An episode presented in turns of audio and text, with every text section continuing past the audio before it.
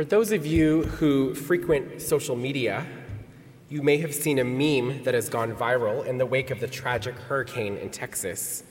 And for those that don't know, a meme is defined in this context by Google as a humorous image, video, piece of text, etc., that is copied and spread rapidly by internet users. There are several variations of this theme, but one that I saw depicts a large delivery truck, wide open in the back and completely empty. The text reads, Your thoughts and prayers being delivered to Texas. And in the Science Post, a satirical news website, we find the headline Only 11,568 more thoughts and prayers needed to help with Hurricane Harvey. These, I actually expected you guys to find that funny. That's interesting. You're surprising me tonight. These pithy comments make clear their perspective.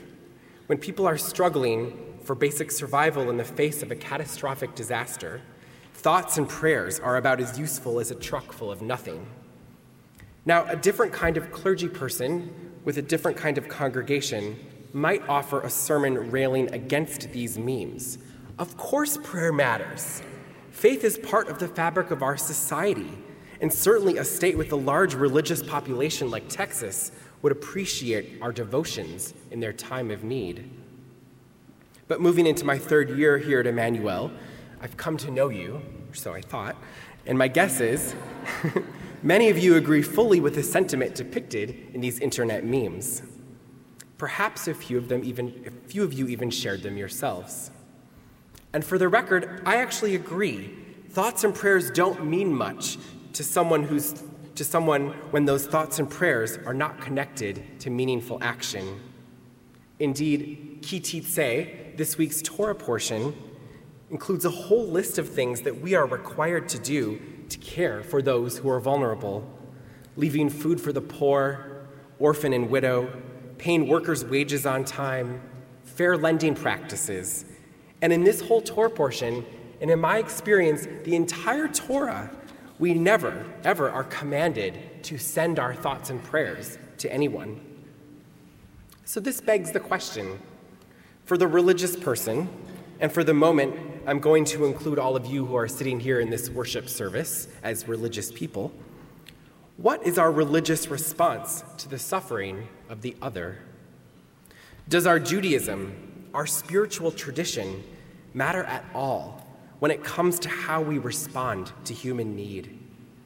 More concretely, despite the searing critique of religion, do my thoughts and prayers matter to the family in Texas whose home now sits underwater, to those who tragically lost loved ones, to our sister Reform congregation, Beth Israel, whose sanctuary is flooded and requires restoration.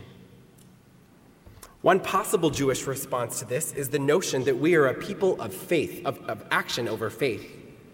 To send thoughts and prayers is ultimately a Christian framework, the argument goes. Our Torah does not command faith, it offers mitzvot. This, ultimately, is God's work. Feed the hungry, clothe the naked, give money to the poor. In partaking in these activities is Jewish prayer at its best. If we are honest, however, this divide, often referred to in religious studies as faith versus works, is a false dichotomy. Yes, Judaism is a religion of action, but our tradition is also deeply connected to faith and God. When we describe the revelation at Sinai as being like our wedding to our Creator, or in the Kedushah prayer, when the entire universe is depicted as overflowing with God's kavod, God's mighty, mighty presence, we are certainly connecting with elements of our tradition that are all about faith. Another common response to this question about the effectiveness of prayer is to assert that prayer provides a sense of hope and possibility, even if it does nothing tangible.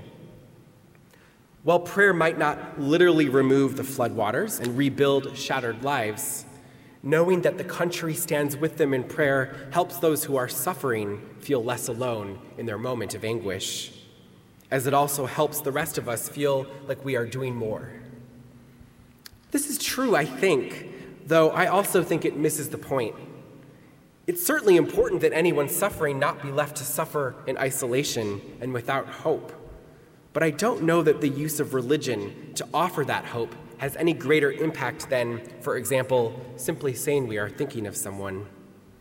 This defense of prayer also ignores the elephant in the room God and God's ability, or lack thereof, depending on your theology, to meaningfully respond to the crying out and lamentations of God's children. Some of you may know that one of my favorite and often quoted Jewish thinkers is Emmanuel Levinas. Levinas was a French Jewish philosopher whose life spanned the bulk of the 20th century and whose work was important in both secular and Jewish life. Among his most important contributions to Jewish thought was his theology of the human face. Levinas theorized that a kind of heavenly commandment appears in the face of another human being. That to encounter the face of another human being is to, in a way, get a glimpse of the divine and to be commanded to care for and respond to that face, especially the face of the other who suffers. He wrote in his book, Totality and Infinity, the, fi- the other faces me and puts me in question and obliges me. And in his book, Ethics and Infinity, he writes, The face is what forbids us to kill. And finally, in one of his most famous quotes, also from Ethics and Infinity, he writes, The first word of the face is, Thou shalt not kill. It is an order. There is a commandment in the appearance of the face, as if a master spoke to me. However, at the same time, the face of the other is destitute.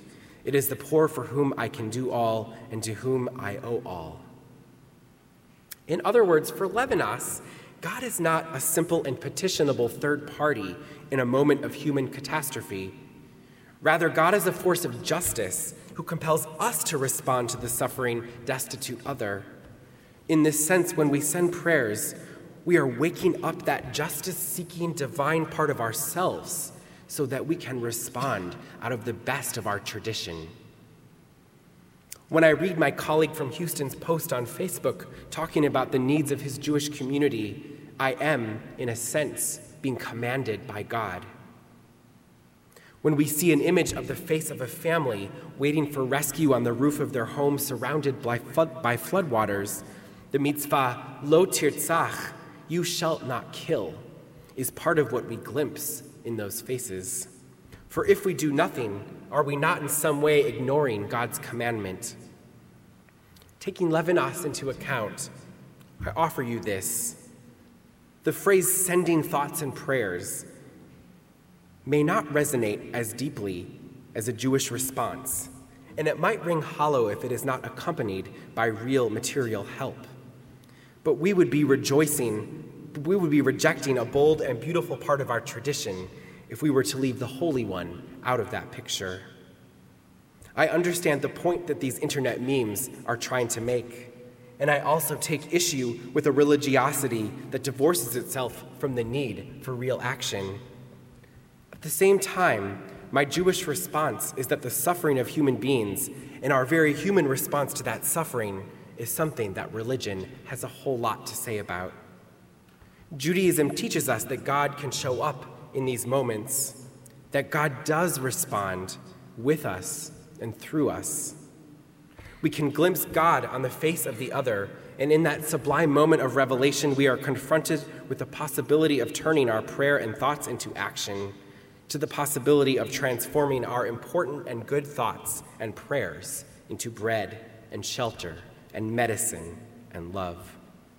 We are confronted with the possibility of being religious people who live in and act in relationship to the God of our ancestors. Shabbat Shalom. Shabbat shalom.